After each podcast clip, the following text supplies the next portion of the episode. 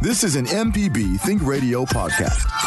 To hear previous shows, visit MPBOnline.org or download the MPB Public Radio app to listen on your iPhone or Android phone on demand.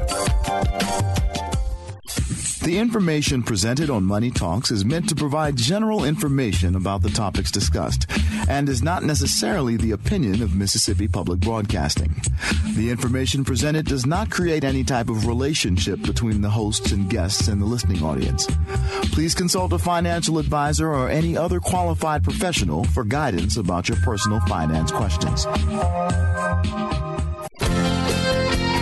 to Money Talks on MPB Think Radio. I'm Kevin Farrell, here with Ryder Taff, Portfolio Manager at New Perspectives. Our guest today is Bruce McClary, Vice President for Communications with the National Foundation for Credit Counseling. Today we'll talk about what to do when you feel overwhelmed with debt. There are things you can do yourself and when you might need to speak with a credit counselor. You can give us a call this morning. We're looking for your personal finance questions and credit related questions. The number is 1 877 MPB Ring. It's 1 877 672 7464. Or if you're not near a phone, you can email the show money at mpbonline.org. Morning, Ryder. Hope you're doing well this morning. Good morning. Yes, indeed. Uh, so, what's financial news in the news? Uh, so, actually, what I was thinking of today was uh, kind of financial, and I think this will lead well into the into the debt conversation. It's it's sports betting uh-huh. because this weekend I went to a horse race. Uh, there are tons of horse tracks all over Mississippi, and um, there was one in uh, Northwest Jackson that I went to. Uh, it's just a lot of fun. I, I, don't know a lot about many sports, but I can just watch horses run, and I think that's that's beautiful and fun. Um, and and we are set to have sports betting legalized in the state, and and gambling is a decent source of revenue for the state, about two hundred fifty million dollars. I think it's almost a three billion dollar industry in the state, and so sports betting is no doubt going to to expand that. All the casinos are getting ready for it, um, and I'm, I'm not sure exactly how the regulations work, where all you'll be able to bet, but no doubt it's going to bring a lot more people into um, into legal gaming, and some of it's going to cannibalize existing casino revenue, uh, but it, it's going to add probably add a significant amount of revenue, uh, and the state will of course get a cut of that. Um, so that going you know going to a horse track, you know people go to these go to sports events all the time. Everyone in Mississippi goes to sports events, and um, just to be able to throw a little money in it, just to make it a little more fun. You know, you pay a couple dollars to go into the event. Why not pay a couple dollars to, to bet on a team as well? And uh, just it just makes it a little more fun. Um, but all that being said, you know, gambling debt is a, is a serious problem for a lot of folks, and so you know we'll probably lead into some of that with this um, credit counseling uh, conversation we have coming up. Yeah, I uh, Birmingham used to have a horse racing, uh, the Turf Club, I believe it was called, and out there a number of times. And that's one of those things where when you see it on TV, you don't really appreciate the speed and the power of those horses. Oh, absolutely, it really is exciting to do that in person. Uh, and uh, also, again, I was, the, you know, I would always seems like I would always bet a long shot just because if it ever came in, you know, you were going home, right, right, rich person. Yeah, yeah, and and and that's you know important to remember. You know, a lot of people, you know, they they're very against gambling because you know people do get into trouble that way. They just keep gambling. They spend tons of money. But if you're careful about it and you just view it as this is part of my entertainment budget, um, you know, I paid ten dollars to get into this race. I'll pay another ten dollars to bet on it, and my night cost me twenty bucks. Um, or you know, buying a lottery ticket. That's just a fun thing to talk about. I paid two bucks, and me and my friends had a good time talking about it for a couple hours, and then we went home. Um, as long as kind of that's how you view it, that's how you treat it, that's good. Um, I'm, I'm sure later we'll get into what to do if you start realizing you have a gambling problem, or if you realize you have a friend who has a gambling problem, because you always see that uh, whenever you get near casinos, they have billboards, radio ads, all about that. Also, props to Nancy. Uh, last week on the show, she talked about the yield curve, and it was all over the national news for the rest of the day. So, uh, oh, trendsetter! I, I know she she really, uh, you know, it's funny because every time we have a list of, you know, the ten things or whatever, Nancy always is on there. And I'm, i said, you know, when when you retire, you've got a second career as as a internet a list maker because there we go. She's good at that. So uh, we are going to be talking today with Bruce McClary. He is vice president for communications with the National Foundation for Credit Counseling. Bruce, thanks for joining us on our show this morning. Thanks for having me on the program, Kevin. Uh, if you would tell us a little bit about the National Foundation for Credit Counseling.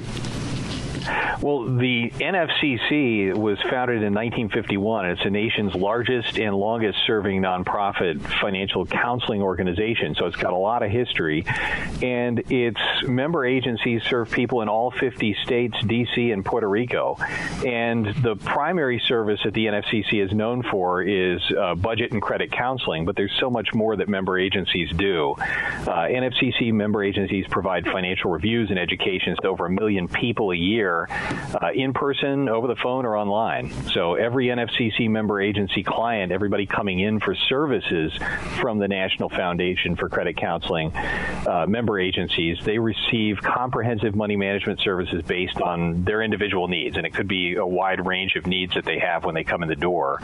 Um, the services provided by NFCC member agencies are offered free in a way that's free and affordable uh, in terms of the counseling services, and in addition, I also want to point out one thing that a lot of people don't know is about a third of National Foundation for Credit Counseling members are multi-service agencies, nonprofit agencies that specialize in community-based social service programs, such as youth mentoring, foster care, and substance abuse programs, uh, even even counseling on gambling addiction, uh, addiction, as you uh, as Mike, as there we go. what you talked about earlier.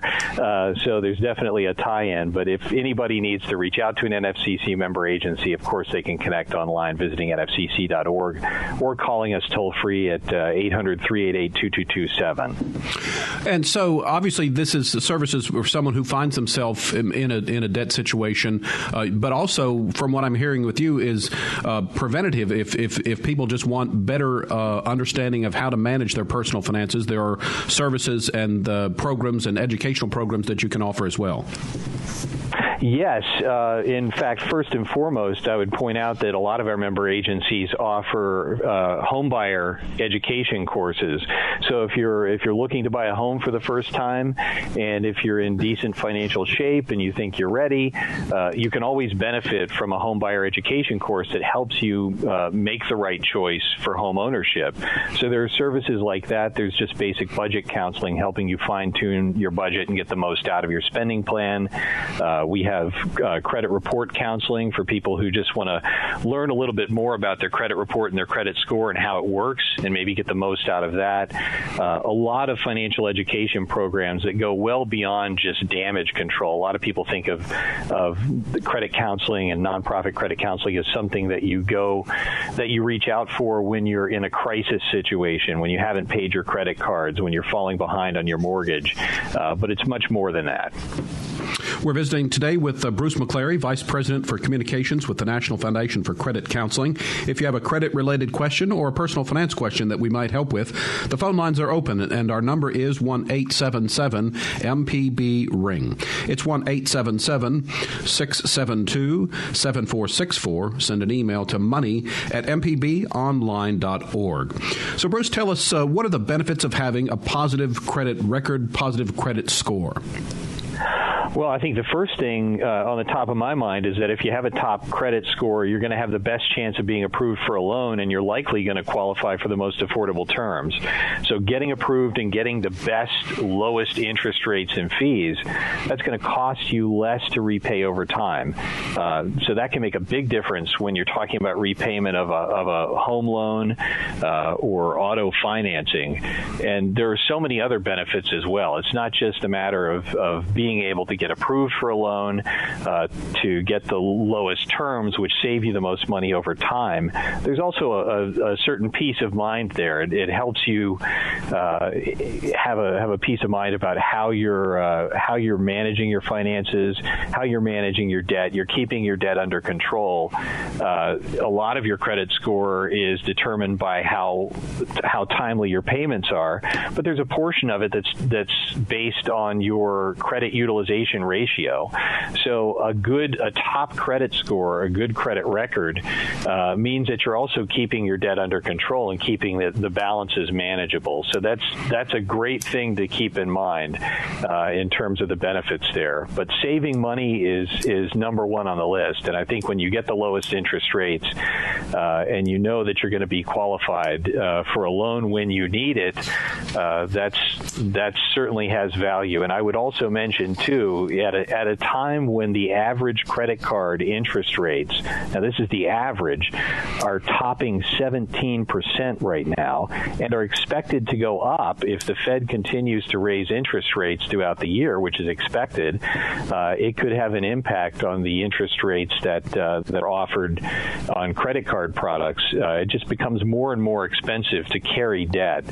Uh, so it's it's important to manage the debt that you have responsibly to keep a healthy credit record. And when you do have a healthy credit score, then you're going to qualify. You're likely to qualify for a rate that is below that 17% average, uh, so you can save more money. Um, so, so Bruce, you mentioned the credit counseling services are often offered for free, which is fantastic uh, because you know if, if, you're if you're in a budget pinch, you might not want to pay for for a lot of things.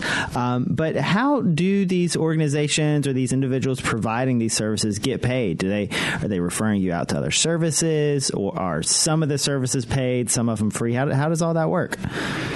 Well, I, that's a great question. A lot of people ask that, and I would mention that uh, that that many of the many of the financial education resources that are available through NFCC member agencies are in fact free. Uh, oftentimes, you will have to pay a small fee for the the counseling service, or if you enter into a debt management program, which is where uh, the credit counseling agency helps you uh, work out reduced payment and reduced interest on your on your unsecured debts to, to work out an affordable repayment plan. But those, e- even in situations where there is a fee, those fees are offset by uh, by financial support that the NFCC member agencies receive from a whole range of sources. Most common uh, among the supporters are those who are in the financial service sector. Those are banks, lenders. Uh, they contribute to the operational uh, costs of the NFCC and NFCC member agencies agencies, which then helps offset the the cost that someone would pay if they were to have to pay a fee for any particular service at the NFCC, or in some cases, if they were to receive free services.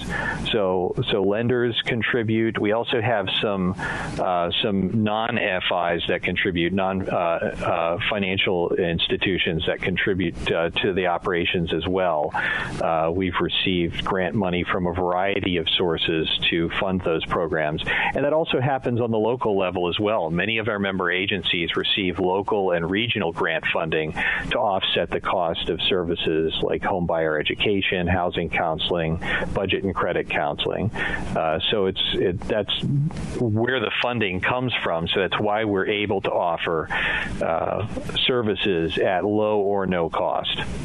You're listening to Money Talks on MPB Think Radio. We need to take a quick break. We're going to be visiting throughout the hour today with Bruce McClary, Vice President for Communications with the National Foundation for Credit Counseling.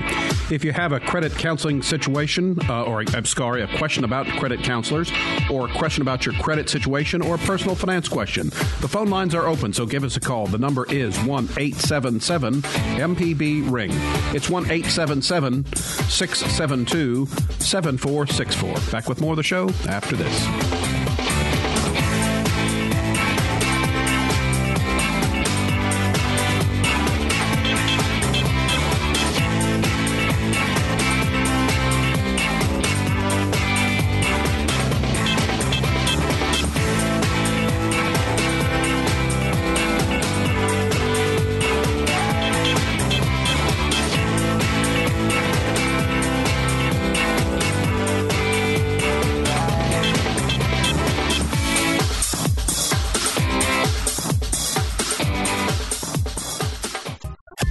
This is an MPB Think Radio podcast. To hear previous shows, visit MPBOnline.org or download the MPB Public Radio app to listen on your iPhone or Android phone on demand. to Money Talks on MPB Think Radio. Kevin Farrell here with Ryder Taff, portfolio manager at New Perspectives. Throughout this hour, we're going to be visiting with Bruce McClary. He's vice president for communications with the National Foundation for Credit Counseling. So we're talking about credit today and some of the services that credit counselors can offer you. Also, as always on a Tuesday morning, we look for any of your personal finance questions that you might have. The number is one eight seven seven MPB Ring. It's 1877 672 7464. If you're not near phone but need to join the show, you can email us. It's money at mpbonline.org. We do have a caller on the line, so we will welcome uh, Janine from Greenwood into the program. Good morning. You're on the air. Hi. Yeah, go ahead. I am, I'm desperately trying. I have a goal to get my credit score up to 800. So I watch it and monitor it closely, and I'm on Credit Karma. um, so when I got my income tax refund, I paid off all of my balances. Very good. And so Mm-hmm. um, I thought that would be great. So I was creeping up, and I just it hasn't improved. I don't have any credit card debt. I have quite a few accounts. I think only um, maybe six accounts that are open. I have a credit history that's probably um, short, and I think that's what's counting against me. But I just don't understand why I can't get my credit score to go up. One thing I, ju- I noticed also was recently when I just monitored it, um, my points went down. I went down by two points because a Sears account came off because it had reached its term limit. Um, I think uh, several years ago I got a refrigerator for the house or something, and so that came off, and my credit score went down by two points. Another thing I noticed, what I thought about, was that maybe I need to use a little credit and pay it off so that they show that I'm using my credit. So I I added um, a revolving something like Netflix that I know I'm going to pay monthly to the credit card, but it gets paid off to kind of help establish the fact that I am still using credit and paying it off in a timely manner, but I still have a zero balance. But my credit score is not jumping J- like I want it to. Jane, can I ask a quick question? Uh, what is your current score, and how did you come up with the 800 target? well, because okay, my current score is 766, um, and that's after it jumped down two points.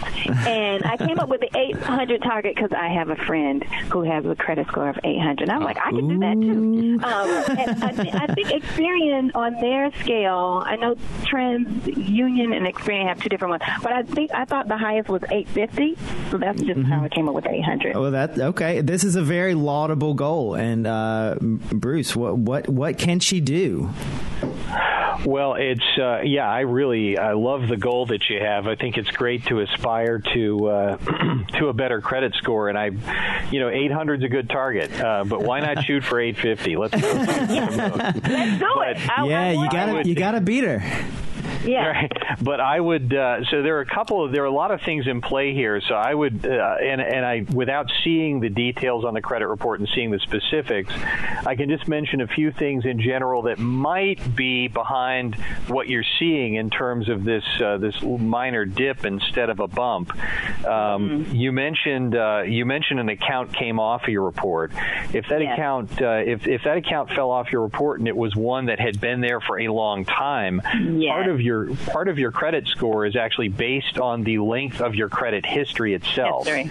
So when you have a legacy account that comes off, it's possible that that could take your set your score back a little bit uh, in that situation. Another thing, and if it's a minor dip in the credit score, if it's just a little uh, miniature dip, it could be the result of inquiries on your credit report. If you've if anybody's been looking at your credit report to approve you for for an account, uh, sometimes that places what's called a hard inquiry on your report. Well, too many of those over one time can also cause a minor uh, dip in your credit score.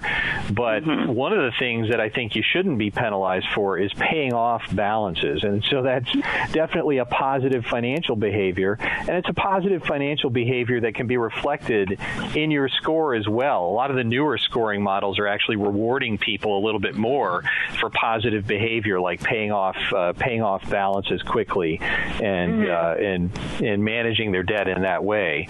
Uh, but I think you're on the right track. I think just paying your making your payments on time accounts for 35 percent of your credit score. So timely payment history uh, is a big boost for your credit. I think the the second most important important thing, as you probably already know by looking uh, using that website, which is a great tool, uh, mm-hmm. is keeping your balances in check and the amounts that you owe. So if you if you if you try to keep your balances low in relation to your overall credit limit, that you're rewarded in those cases with a with a healthier credit score. And then just limiting the amount of new credit that you're opening um, and making sure that you're not uh, that you're not intentionally shutting down lines of credit that might be uh, providing that depth of credit history that you have.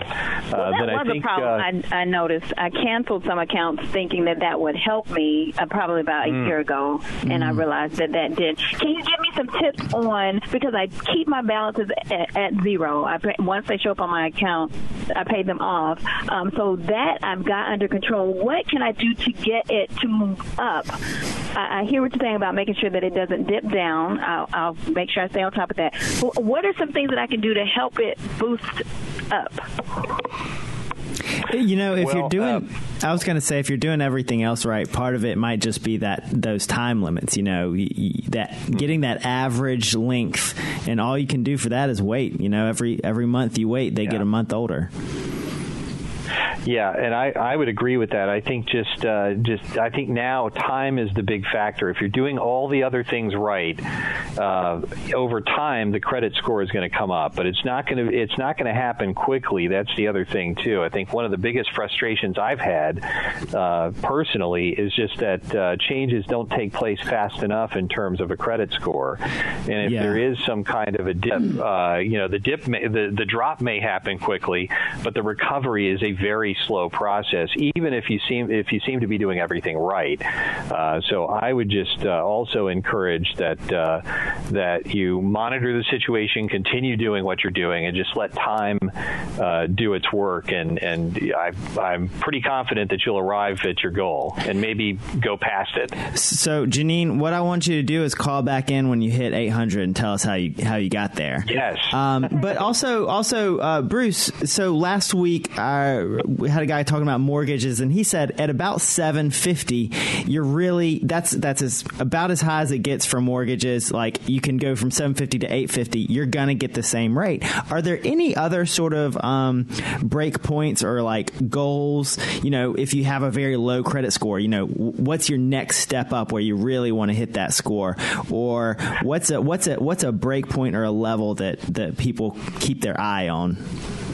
Yeah, I appreciate that uh, that question, and that helps me uh, uh, draw upon my experience as a lender as well. I used to work in lending and debt collections ah. years ago, and uh, I, I, worked in the subprime lending side uh, for a little while. So there are certain breakpoints here, and I guess it's it's a process of graduating to a higher credit score and then graduating to a, the next highest credit score that opens up new opportunities. So I would say if you have a credit score, and I'm talking about the FICO range here, uh, which is 300 to 850. If you have a, a FICO credit score of 300 to let's say 500, uh, that's about as rock bottom as you can get, and uh, you really are starting from scratch. So there's not much that's going to be available to you in that range except for the uh, subprimiest of the subprime loans, which come with extremely high interest rates, uh, high fees. They're just they're not the safest financial products to be using, uh, but they may be all you have available there. So any once you start getting, let's say, uh, closer to the 600 range, then you're you're you're you're likely to move away from the subprime lenders, and you can open up accounts with prime lenders. Now, I'm talking specifically uh, about unsecured debt like credit cards, small loans, signature loans. Here, uh, it's unlikely that anyone would approve you for a mortgage if you have a credit score of 300. I can assure you of that. Uh, but if you're but if you're right around the 600 mark, you may be opening yourself up to the possibility of being approved for a mortgage. But it's not going to give you the best. It's not going to offer the best terms. And that's where you really have to watch out because it adds a lot of cost to the repayment of the home loan. And you could be getting into a situation where your interest rates uh, uh, put the squeeze on your budget in a home that you thought might otherwise be affordable based on the uh, the listing price and the purchase. Uh, so you have to be careful. So the timing may not be right. You may think you've crossed a threshold at 300 and that you can get into affordable home ownership, but you may want to be a little bit more patient.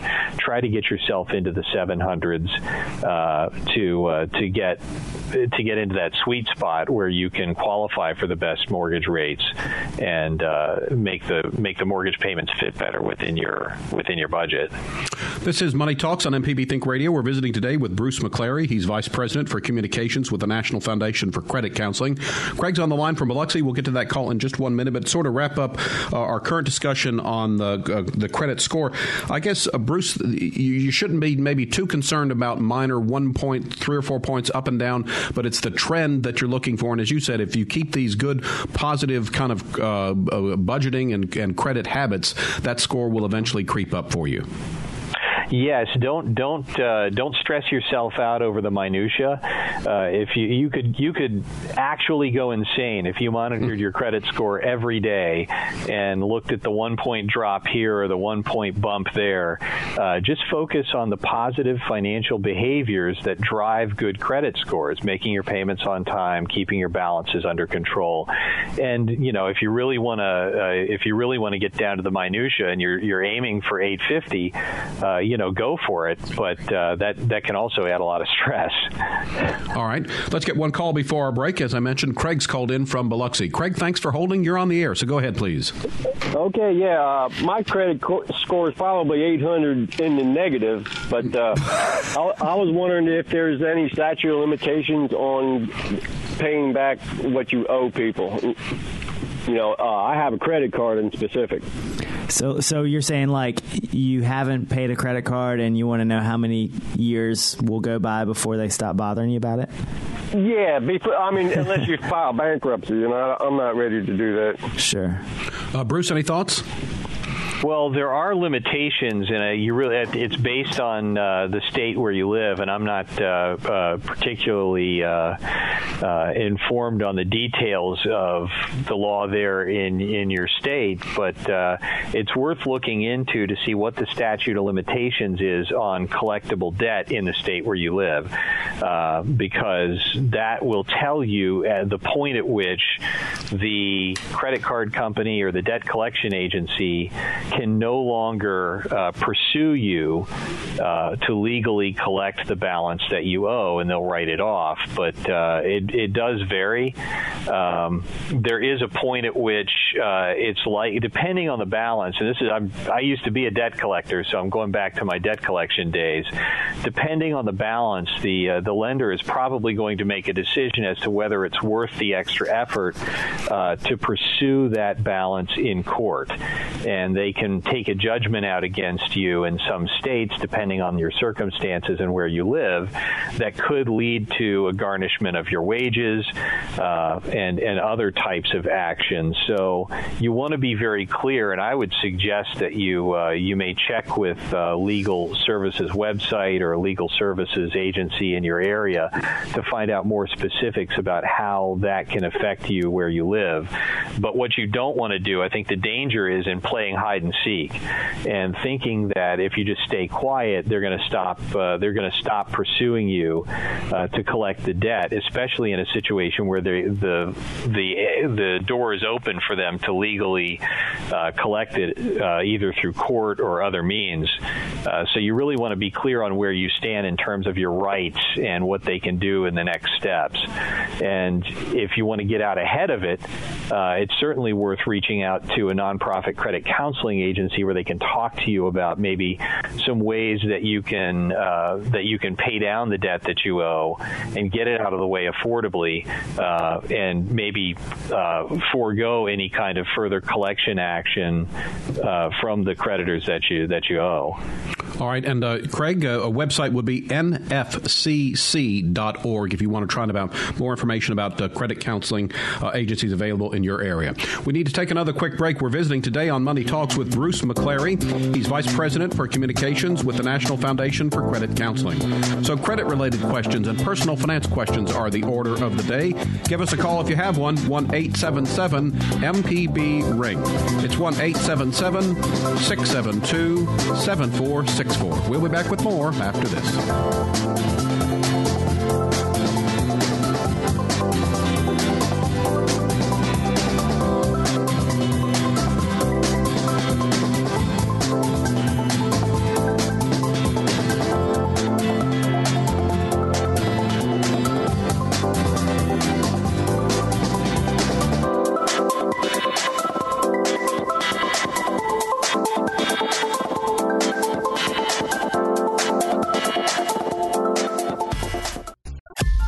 This is an MPB Think Radio podcast.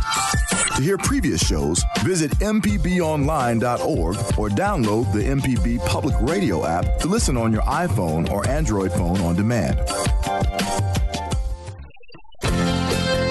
Welcome back to Money Talks on MPB Think Radio. Kevin Farrell here Ryder Taff, portfolio manager at New Perspectives and co-author of the book Piggy Planet: Prudent Investors Get Going Young.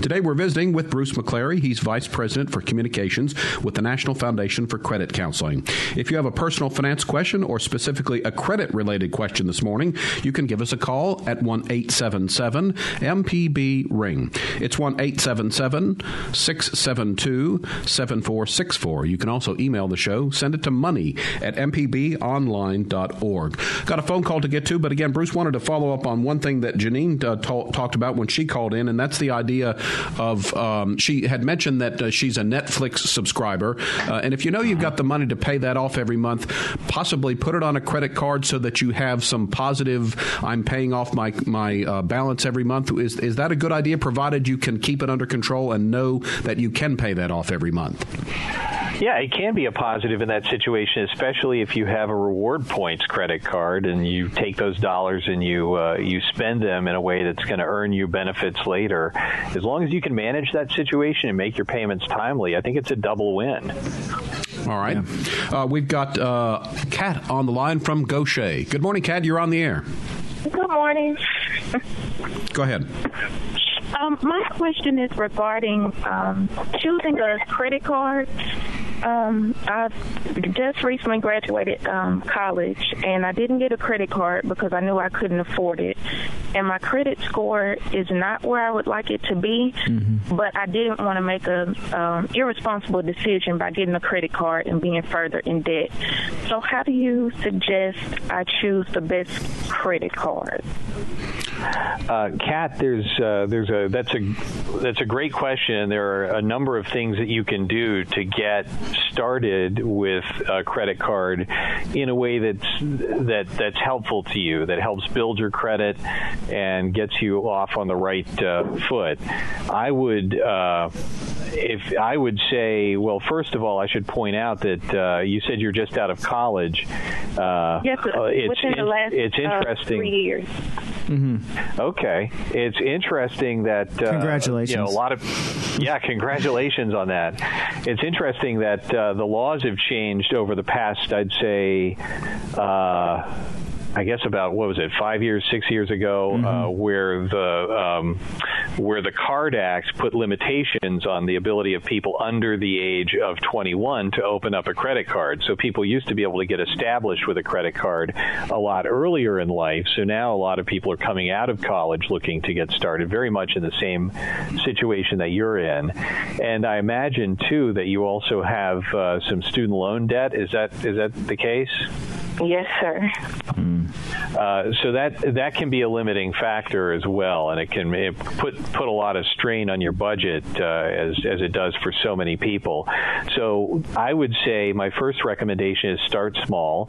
There are starter credit cards that you can open, uh, and some great resources online where you can compare different offers. Uh, creditcards.com, bankrate.com, NerdWallet. Those are all great sites uh, great websites to use as comparison tools to look at the different offers that are available for people in your situation who are just starting out applying for their first credit card. Uh, the rate, the interest rates that you get on your first credit card are not going to be the greatest, uh, so you have to brace yourself fairly high interest rates. but but focus on you know focus on paying that off every month, and you'll never really have to meet that interest rate. Is mm-hmm. is exactly. you know, and, and, it does sound. I mean, I'm you know really excited to hear, Kat. She sounds you sound like you're you're good at budgeting. You're prudent about your spending, so you know you, you have the right idea. You know you don't want to get in debt with it. Um, so just just you know as long as you're careful with that credit card once you get it, um, that's going to be very good. And also you mentioned NerdWallet. They do. Um, you can search by you know what your credit score is and kind of see what their recommendations are because you can't necessarily get the best uh, the most featured card uh, if you have a lower score, um, and you also want to focus probably going to want to focus on you know no annual fee um, okay. for getting started. But uh, you know there's some you know just maybe a basic cash back. There's a couple of cards out there that offer you know just one or two percent cash back, and that's that's great because you don't have to really like think about that benefit. You just you just get two percent off on everything you buy, and at the end of the month, okay. that that comes to you as as uh, cash, and you can reduce your bill with that. Okay, and I'm glad that you mentioned that about um, some of the lesser known brands of mm-hmm. cards because I looked on Credit Karma and they suggested some cards, but I'd never heard of the brand. So mm-hmm. I was like, is this kind of like a setup? Is it a trap? um, just just look well, at the terms carefully and make sure yeah. they don't have any. Make importantly, make sure they're not going to have weird fees jumping out at you, and and they're getting a lot better at disclosure there, so that should be getting easier for you to compare them. And it's and it's always a good idea as well, Kat, to check out the reputation of the lender and do it independently from the site where you uh, where you receive the initi- information initially. Uh, so go online and look elsewhere for customer reviews of those credit card companies, uh, just to see. And another thing, uh, if you really want to be extra extra careful, is to um, at least while it while it lasts, uh, go to the CFPB and look at the consumer complaint database and see if those lenders pop up. That database, I believe, is still publicly available, although there are plans to uh, to, to put it behind the curtain soon. Mm. All right, uh, Kat, thanks for your call, and uh, great. Uh, we we all seem think you are headed in the right direction and have a good mindset. So I think that you will be financially successful if you just stay on track uh, with that. Um, uh, Bruce, uh, when we talk about the credit report, I guess it, it is possible that you're allowed to get at least one free credit report every year. How do you go about getting a credit report at no cost to you?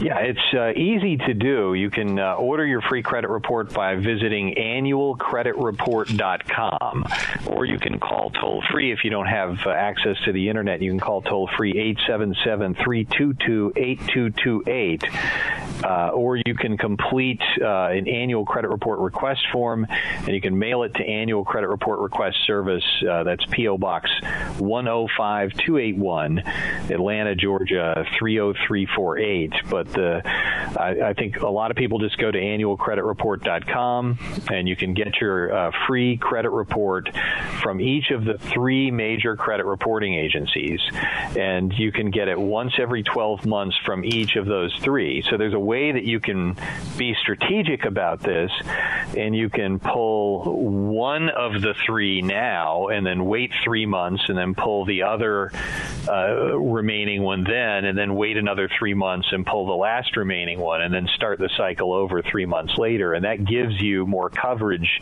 throughout the year if you want to be checking your free credit report more often. Uh, but it's if you haven't looked at your credit report at all uh, and you're over the age of 18, uh, you should you look at it. You should look at it absolutely, and you should make it a, a part of your regular habit because it's not just about monitoring where you are with your credit health, and it's not just about looking to see which accounts you have. You can also uh, it can also give you an opportunity to identify mistakes that could be negatively influencing your credit score. And so many people have mistakes on their credit report that need to be addressed. And in, in, immediate action is the key uh, to successful resolution when it comes to resolving uh, errors on the credit report. So this gives you an opportunity when you're checking your credit report regularly to address those those errors, uh, dispute them, get them corrected, and then watch your credit score recover. And it also gives you an opportunity to detect situations of credit fraud or identity theft, where somebody else is is trying to use your identity or access to your credit card information uh, for their own benefit uh, without your permission, and that is a crime uh, that should be reported quickly, and you should also take action quickly with your uh, with the credit reporting agencies to correct that information and undo the damage that's already done. So I can't emphasize enough how important it is to look at your credit report regularly. You know, the last time I ordered mine, it, it's kind of daunting because it is a very long document, but I found that uh, the credit reporting agencies have done a good job of putting instructions on there to help you really kind of wade through there and interpret all the information uh, that's on there. And as Bruce says, it's real important to monitor that uh, again, not just for your your financial health, but uh, to to guard against any potential uh, fraud that might be occurring. Let's get one more call in before our next break, and it goes to Steve in Biloxi. Thanks for holding, Steve. You're on the air. Hey, how you doing? Good. What do you have for us? Um, I had a bankruptcy, I think, in two, uh, 2014, and I still have some uh, federal and state taxes, which I believe are actually in collection agencies now. And I was wondering if I pay those, does that report on add to my credit score by being uh, making payments? Because I was also thinking of getting a secured credit card, or somebody said I could get a go to the bank and get a CD and get a secured loan on that. So I'm just trying to get something to boost my credit score. It's about five fifty now. Any thoughts, Bruce? Yeah, that uh, that's a that's a that's a great question, Steve. And I, it, it I would say that uh, what you're doing in terms of uh, you know trying to resolve the issue with the taxes that you owe, and the fact that they're with uh, with the collection agencies, uh, as you make payments, that information should be correctly reported to the uh, to the credit reporting agencies, uh, and the changes in uh, in the balance uh, would I would expect that they would reflect accurately. But it's important for you to look at your credit report and check to see if that information is being accurately reported. If it's not, uh, you can you can take that up with the collection agencies that are collecting the debt, and you can also dispute the information by providing your own records uh, through statements that they may be sending you. You can ask them to send you a balance statement, and then you can forward that to the credit reporting agency so that it accurately reflects wh- what you're doing in terms of paying down the balance. Once that balance is paid off, I think that's where you're really going to hit the jackpot uh, with your credit report because then that shows other lenders, that shows lenders and creditors that you've put that issue behind you and that your financial situation has improved to the point where they may be comfortable lending money to you, uh, and you may not have to turn to a product like a secured credit card uh, to uh, to work around that. So I think you're directionally, I think you're going the, going at it the right way, but it's up to you to make sure that they're reporting the information accurately to your credit credit file. All right, Steve, we appreciate that call. Let's take one more break. When we get back, we've got Rilani on the line from Hattiesburg. We'll get to her call, and still time for your call as well. We're visiting today on Money Talks with Bruce McClary, Vice President for Communications with the National Foundation for Credit Counseling. Back to wrap up the show after this. Adiós.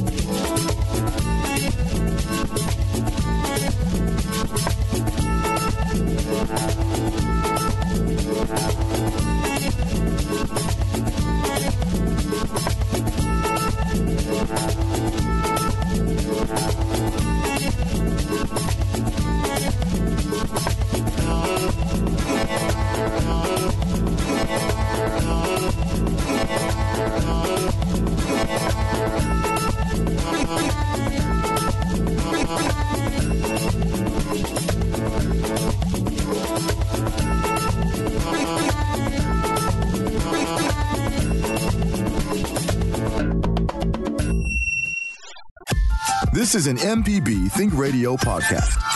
To hear previous shows, visit MPBOnline.org or download the MPB Public Radio app to listen on your iPhone or Android phone on demand.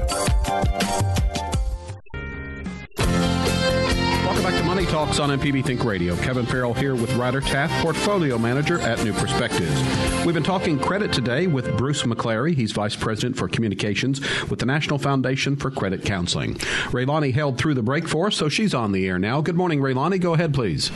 Good morning. I was wondering what creates the factors that makes subprime especially let's say for a mortgage, and it becomes it's called a subprime mortgage. they get wrapped up and sold off or whatever, especially when people have credit scores or FICO credit scores greater than 800. Well, um, I, Raylani, that's a good question. I, uh, I, I would define a subprime mortgage as a mortgage that has interest rates that are above uh, above the range that's typically offered, the average range. The interest rates on subprime mortgages uh, can be into the double digits. Uh, I've I have personal experience in the subprime mortgage lending field from years ago, and I can tell you I saw mortgages that had 21% interest rates.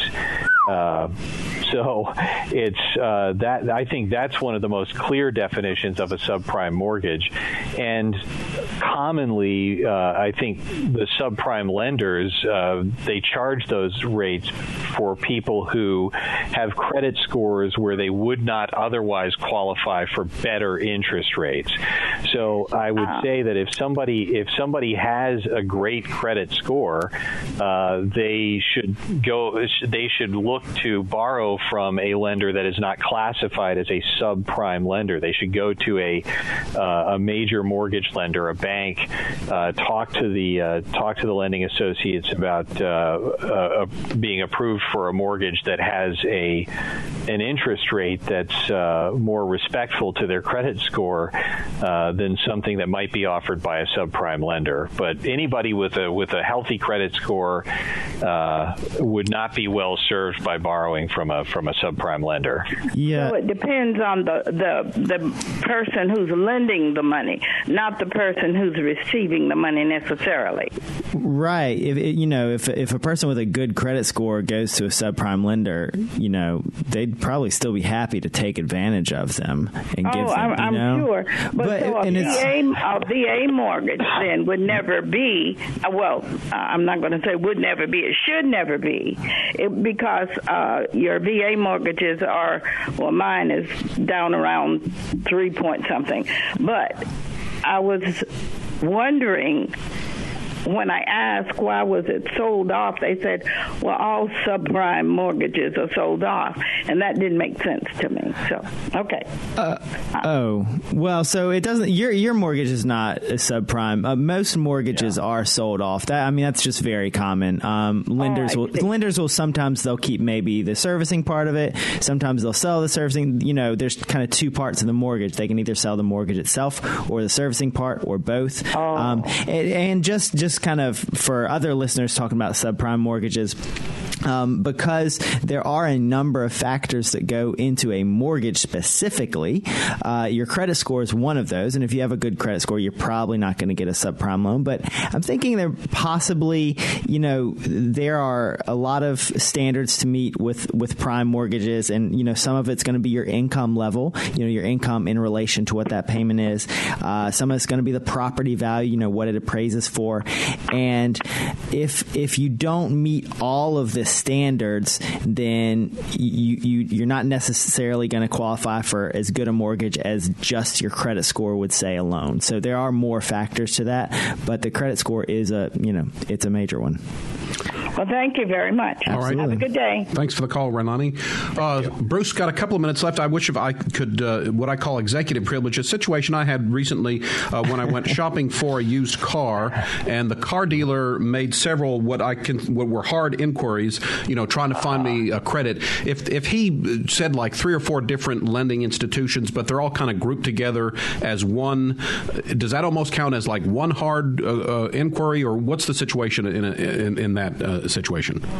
Yeah, in situations like that, it should only count as a single uh, inquiry on your credit report, at least in terms of its impact on your score. Uh, that's a situation uh, commonly referred to in the car lending business as buckshotting, because they're basically taking your information out, and just like buckshot, they're going out to about five or six or seven or eight different lenders and getting them to uh, to run your credit to see if you qualify. Um, and it's it's what was a, a, big pain point for a lot of people uh, years ago because the rules didn't simplify the process so that they would uh, similar types of inquiries wouldn't count the same over a condensed period of time, and so you would see people years ago coming out of those processes with uh, with a significant dip in their credit score. But I wouldn't worry too much about one single car dealer uh, sending it out to uh, to a few different uh, finance companies um, under the circumstances. All right. I think that was a change recently. They group them within like a, a week of each other or something like that. Yeah. All right, and Bruce, uh, just as we go, if you could remind us of the website and the phone number for the NFCC. Sure. Uh, people can reach out to the NFCC for financial counseling services by visiting nfcc.org online or calling toll free 800 388 2227. All right, Bruce, thanks very much. A lot of great information this morning. Money Talks is a production of MPB Think Radio, funded in part by the generous financial support from you, our listeners. Our show is produced by Liz Gill. So for Ryder Taff and our guest, Bruce McClary, I'm Kevin Farrell, inviting you to stay tuned. Up next at 10, it's in legal terms, and we'll be back next Tuesday at 9 for another Money Talks, heard only on MPB Think Radio.